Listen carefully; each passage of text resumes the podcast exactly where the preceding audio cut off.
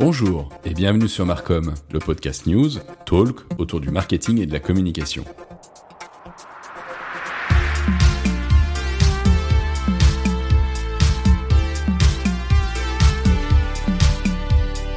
Chaque semaine, au sein de cette émission, vous aurez une revue de presse avec les principales actualités de la semaine. Et tous les mois, je vous proposerai également un débat avec un ou une spécialiste, soit du marketing, soit de la communication, afin de débattre avec elle ou lui sur les grands enjeux que rencontre aujourd'hui notre secteur. Allez, c'est parti, on lance le podcast.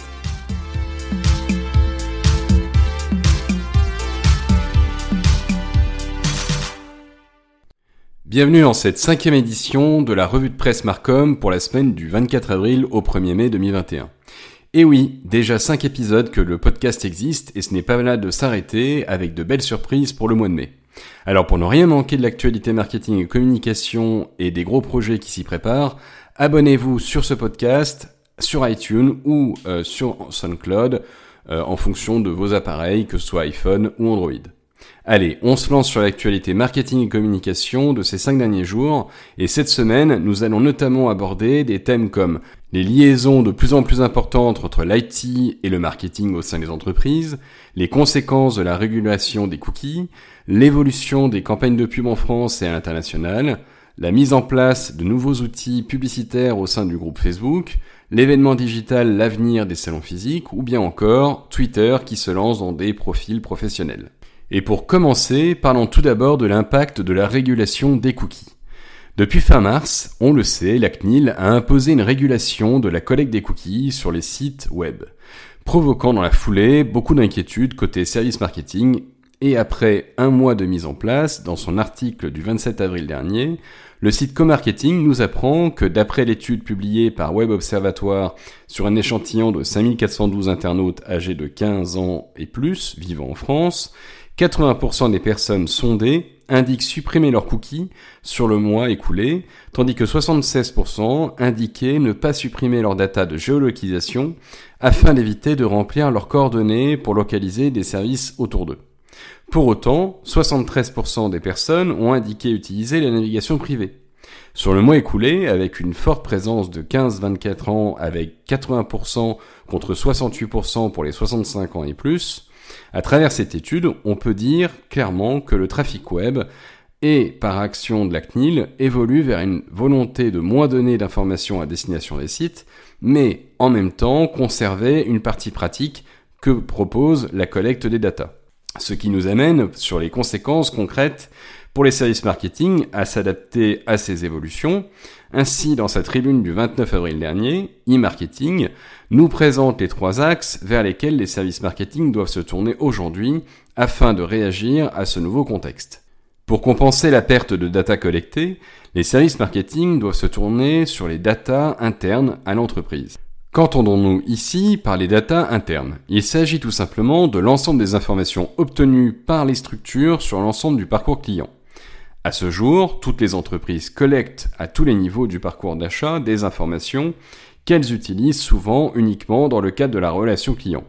Toutefois, ces data offrent également de nombreuses opportunités, bien que souvent difficiles à regrouper.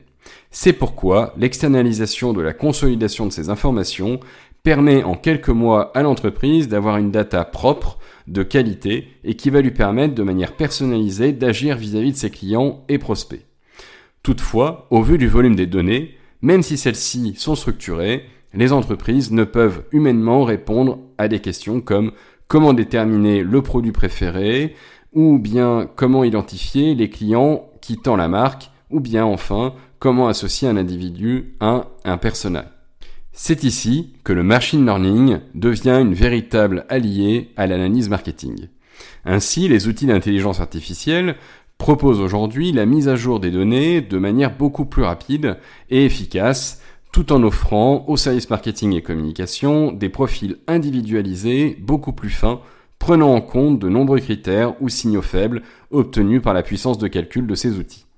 Grâce à ces traitements de l'information, les services marketing peuvent assurer un suivi autrement qualitatif et individualisé permettant ainsi une consolidation forte de leur base client tout en leur permettant également de valoriser l'expérience de nouveaux utilisateurs et ce grâce à des programmes incluant de nouveaux points de contact en termes de communication. Enfin, si aujourd'hui les KPI attendus sur des actions marketing comme l'emailing sont dits satisfaisants quand ils atteignent 20% de taux d'ouverture par exemple, il convient de penser que les 80% restants n'ont pas été touchés par la communication émise. C'est pourquoi le City Marketing promeut une stratégie omnicanale permettant d'augmenter le taux de reach et ainsi l'augmentation significative des points de contact avec les clients ou les prospects. Si on a pu voir dans l'actualité précédente que les services marketing devaient s'appuyer sur la technologie, il est intéressant de se pencher alors sur 2021 State of Branding, l'étude effectuée par Binder. Dans son article du 29 avril, Co-Marketing nous apprend à travers les principaux enseignements de celle-ci que près de la totalité des responsables marketing constatent une augmentation significative d'un besoin de contenu marketing en interne. Si 53% des contenus sont alors recyclés pour répondre à cette demande, toujours plus importante, la consolidation de ces informations pour une meilleure efficience nécessite l'emploi d'outils permettant d'optimiser au mieux la génération de contenu. Ainsi, près d'un tiers des responsables marketing considèrent l'usage d'outils d'optimisation de diffusion sur les réseaux sociaux ou l'envoi d'emailing ou d'actions de communication comme une solution pour répondre à ces nouveaux enjeux. 58% d'entre eux indiquent d'ailleurs être confiants vis-à-vis des leviers marketing automation. Ce gain de temps, obtenu par les outils, semble également pousser les services marketing à expérimenter de nouvelles manières d'agir vis-à-vis de leurs prospects ou clients. On apprend dans l'étude que près de la moitié des responsables marketing remettent en question les outils comme l'account base marketing ou les chatbots ou encore les contenus générés par les utilisateurs. C'est pourquoi, poussés par ce besoin de nouveaux outils, les responsables marketing ont besoin de l'appui interne de spécialistes en la matière. Ainsi, dans son article du 28 avril dernier, Co-Marketing, toujours, nous apprend à travers son article que selon une étude effectuée par Adobe, sur 151 DSI européens, que 76% d'entre eux se voient confrontés à une pression de plus en plus importante vis-à-vis -vis du développement de solutions marketing automation. Trois quarts de ces responsables de pôle IT se disent de plus en plus influents dans les différentes strates des organisations, avec un impact de plus en plus important dans la prise de décision stratégique. En France, ils sont 72% à indiquer avoir un poids prépondérant dans le parcours client. Selon Cynthia Sodar, CIO d'Adobe, les DSI doivent les optimiser avec les technologies dont les équipes ont besoin pour recueillir les données des clients, les convertir en précieux insights et les exploiter pour donner corps à des expériences toujours plus personnalisées. Ainsi, comme on peut le voir, les DSI prennent une place importante dans la mise en place des stratégies marketing. Et c'est pourquoi les relations avec les directions marketing et communication sont au beau fixe, avec 84% des DSI français indiquant que le rapprochement avec leur homologue du marketing favorise l'innovation, et avec plus de la moitié d'entre eux qui rencontrent de manière hebdomadaire voire quotidienne les directeurs marketing de l'entreprise. Force est de constater que la démultiplication des canaux, les régulations en cours en termes de collecte de données, forment un véritable vivier pour l'innovation et l'enrichissement de l'expérience client pour les mois et années à venir, avec des expériences clients toujours plus proches des besoins du consommateur. Mais en parlant jusqu'à maintenant stratégie multicanale, un d'entre eux attire notre attention aujourd'hui. Je veux parler ici affichage dynamique des publicités. Qui n'a pas déjà vu, dans les réseaux sociaux, ces expérimentations d'écran faisant la démonstration de l'usage de la 3D, proposant alors une véritable expérience comme le prédisait le retour vers le futur avec les dents de la mer 17 Ici, à moindre échelle, parlons de l'étude d'IFOP à l'initiative du Club Digital Media, parue sur e-marketing le 27 avril dernier.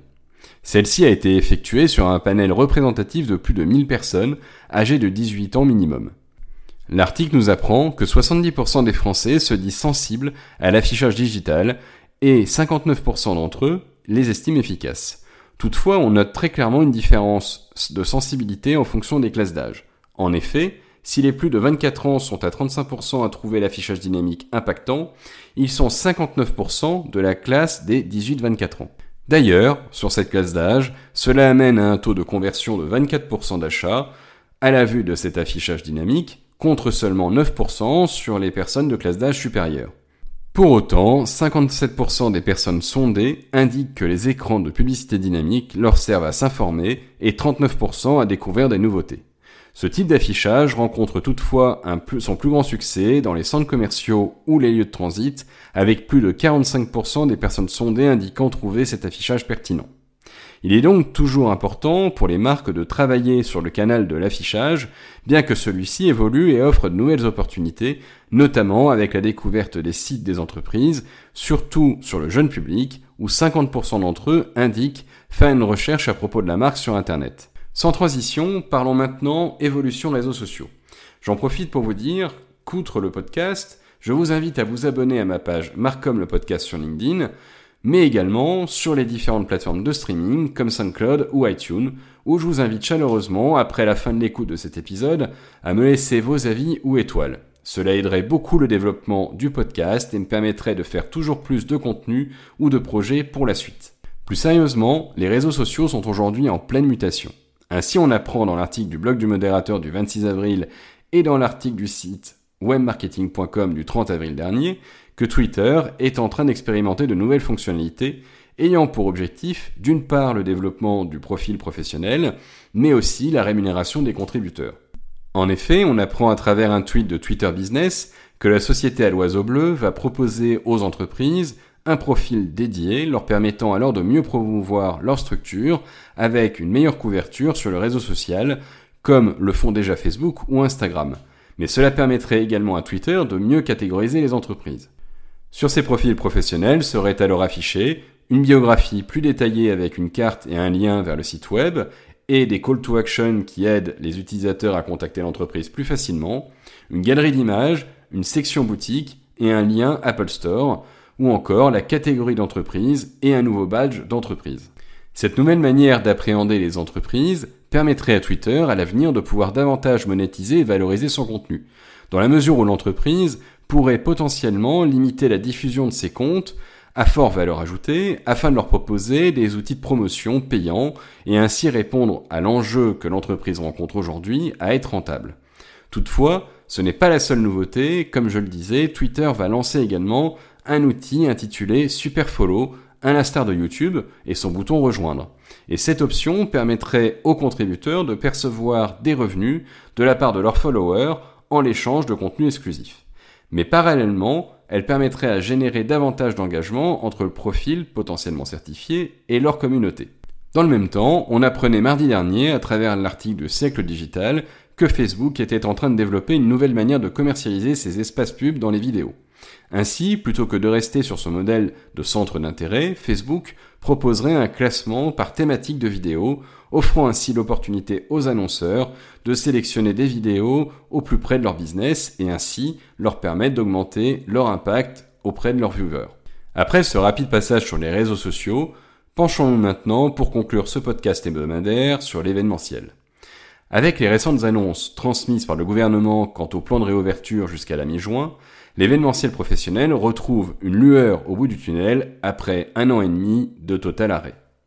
Ainsi, on apprend sur le site Influencia du 26 avril dernier que la société Swapcard aurait édité une étude sur l'événementiel virtuel. En effet, après l'arrêt total de tout événement physique, les entreprises ou organisations ont dû trouver de nouvelles manières de communiquer avec leur environnement. Si souvent le webinar via Zoom ou Teams a été utilisé comme moyen de communication, des plateformes comme Webikeo, Brandsonic Events ou bien encore Swapcard ont su proposer une alternative plus structurée en termes d'événements digital. Ainsi, on apprend au sein de l'article que le nombre d'événements chez Swapcard, par exemple, est passé de 1700 l'an dernier à 5000 en 2021. Dans un contexte avant Covid où le secteur salon rencontrait déjà un certain nombre de difficultés au vu du temps nécessaire et des budgets alloués pour les entreprises, selon le directeur général de Swapcard, les entreprises vont, selon lui, être en grande majorité à vouloir conserver un modèle hybride qui propose événementiel virtuel. On peut voir d'ailleurs, côté organisateur de salon, que JL Events notamment, a déjà anticipé cette tendance en proposant un modèle inédit de salon avec Global Industry proposant ici une approche physique et virtuelle de l'événement.